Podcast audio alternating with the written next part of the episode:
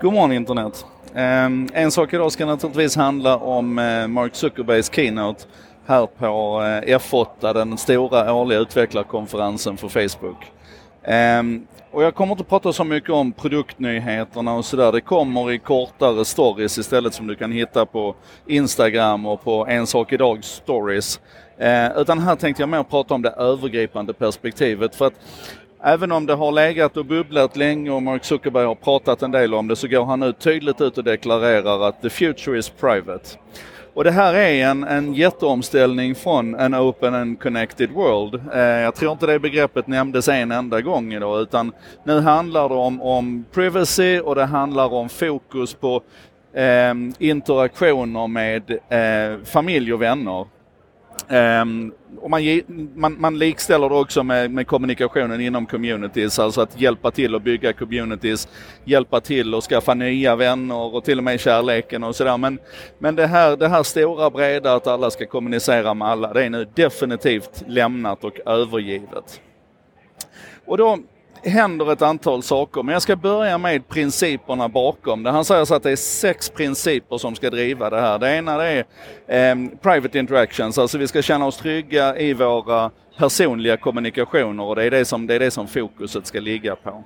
Eh, den andra principen handlar om encryption och det ska vi återkomma till för det här är superspännande. Det kommer att bli en otrolig konflikt med våra, våra statliga organ med myndigheter, governance här nu när han säger att allting kommer att krypteras i våra, i våra interaktioner. Eh, det handlar om det som man kallar för reduced permanence, alltså minskad varaktighet och det är någonting som skaver lite grann hos mig personligen att, att man verkar tippa över till till det här. Vid något tillfälle så uttryckte han det till och med som att man ska, man ska känna sig trygg i att, att man kan säga saker utan att behöva stå för dem senare. Um, det är inte riktigt det internet jag hade tänkt mig, men det är en detalj. Han pratar om safety och det handlar naturligtvis om alla former av säkerhet, alltifrån hate speech till fysisk trygghet.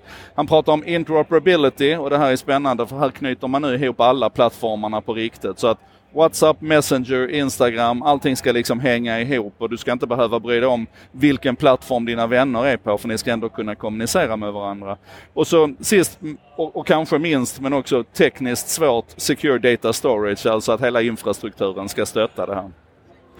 Och för att kunna uppfylla de här sex principerna så säger han också att vi som företag måste omvandlas. Och då pratar han bland annat om, det är tre saker han lyfter fram. Han pratar om Open and Consultative Approach, alltså istället för att man bara bestämmer att nu gör vi så här och så move fast and break things, så kommer man att ägna sig åt lång konsultativ, efterfrågande, utforskande, diskuterande tillsammans med alla stakeholders i detta.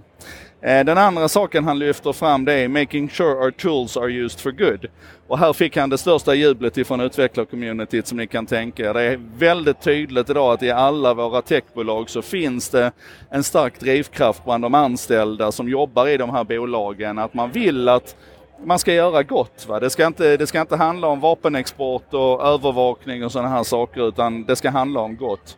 Och sen den tredje förändringen som behöver göras är att man bygger om hela sin infrastruktur till att liksom supporta och stötta den här privacy visionen. Och det handlar ju då om allt ifrån rent tekniska grejer till vilka regelverk man sätter upp för vilka utvecklare som får lov att titta in i vilket material och sådär.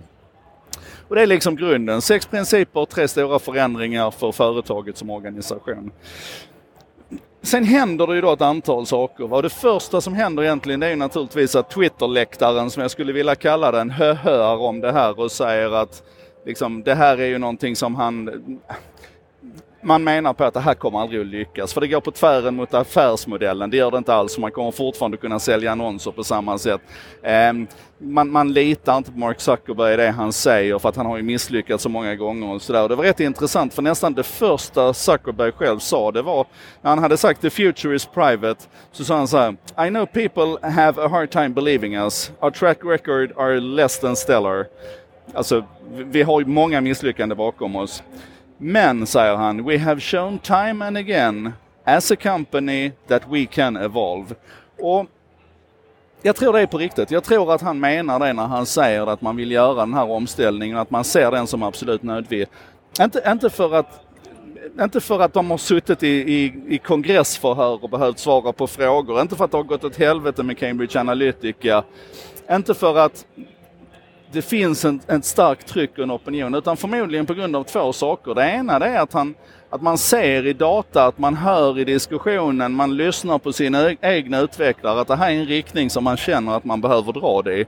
Men jag kan inte låta bli att fundera på om inte en del av det här också handlar om Mark Zuckerbergs egen resa. För när han skapade det här en gång i tiden med Open and Connected World, då var han en ung universitetsstudent. Eh, idealistisk, lite crazy så här va. Sen har han ju mognat, inte minst att han har två barn idag, att han har en, en annan, eh, förmodligen en helt annan världsbild än vad han hade för 15 år sedan.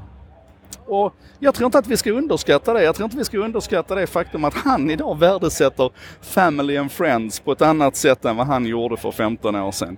Um, han är en mogen familjefar idag och jag tror att det spelar roll.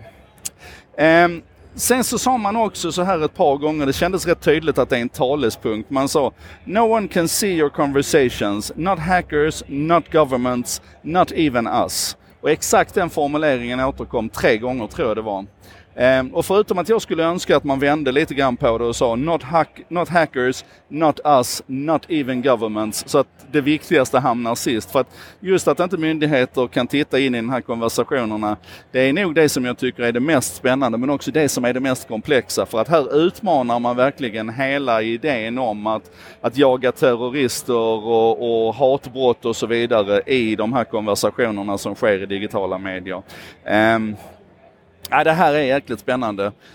Um, nu tycker jag att du ska fundera på det här för att det, det vi har att göra här nu det är egentligen att det är klart att vi kan bara fortsätta använda Facebooks produkter happy-go-lucky precis som vi alltid har gjort. Men vi kanske också behöver fundera över lite grann hur vi kan se möjligheter i det här. Alltså hur vi kan, vi behöver ju inte hålla på och diskutera om vi tror på Zuckerberg eller inte utan nu handlar det för oss om att försöka begripa vad betyder det här för oss och hur kan vi göra nytta och gott av det här. Men kanske också är det så nu att vi igen behöver titta på sätt att komplettera det som Facebook var. För att jag älskar ju det vi kan göra här. Men det är ju en del av, vad ska man säga, den öppna publika kommunikationen som det känns som att Facebook kanske inte är sådär jätteintresserad av längre. Så att en sak idag kanske behöver flytta tillbaka på sin egen lilla Wordpress-installation igen och hitta ett eget hem där och, och så. Um, det om det va. Klura nu på detta. Och sen som sagt, håll koll på storiesen för jag kommer pumpa ut ett gäng här nu med de produktnyheter och förändringar lite mer konkret som Facebook släppte idag. Eh, jag hoppas du gillar mina tankar. Nu vill jag lyssna på dina. Vi tänker tillsammans, eller hur? Och så en ny en sak idag imorgon, för det är en ny keynote imorgon också.